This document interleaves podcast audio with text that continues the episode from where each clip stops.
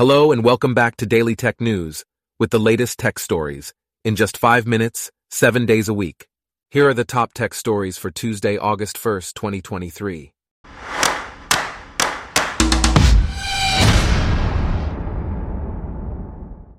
Today's episode is brought to you by Blogcast, your personalized audio feed, available on iPhone and Android.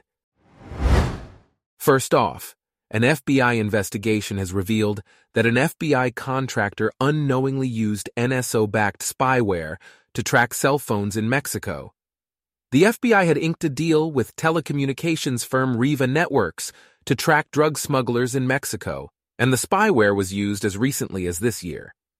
This isn't the FBI's first run in with NSO and its spyware tools, with the agency considering using Pegasus to aid in its criminal investigations. In other news, security researcher Maurice Heumann has revealed that hackers have been infecting players of Call of Duty, Modern Warfare 2, with a self-spreading malware, also known as a worm, to exploit a bug that was reported to the game's publisher five years ago. The screenshot shows the malware is using a bug and a technique to exploit the game that Heumann discovered and reported in 2018 to Activision. It is unclear why the bug reported by Heumann in 2018 was not fixed, and the hacker's goal with this worm also remains a mystery. Next, 8BitDo has announced a new mechanical keyboard inspired by Nintendo's NES and Famicom consoles from the 1980s. The $100 device offers customizable switches and layouts, including two giant red buttons begging to be mashed.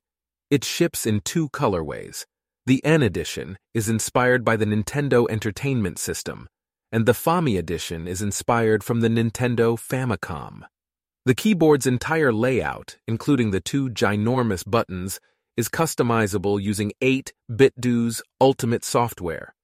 It works in wired and wireless modes, supports custom key mapping, and includes two giant red buttons.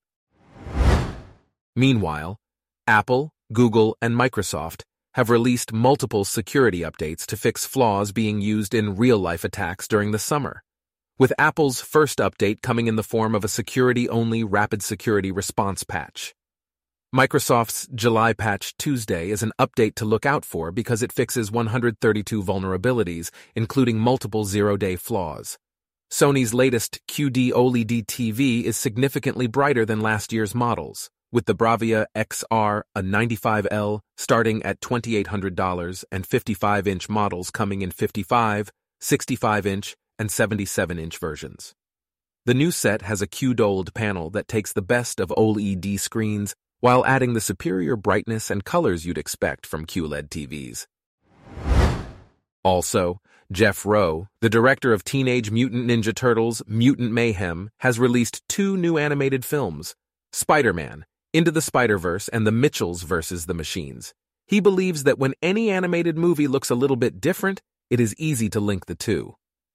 Rowe also discussed the importance of Netflix's The Toys That Made Us as inspiration for the project, which he credits to the Turtles franchise. He also revealed that the film was completely different in earlier iterations and how difficult it was to get the incredible voice cast, the complex Turtles canon, and so much more.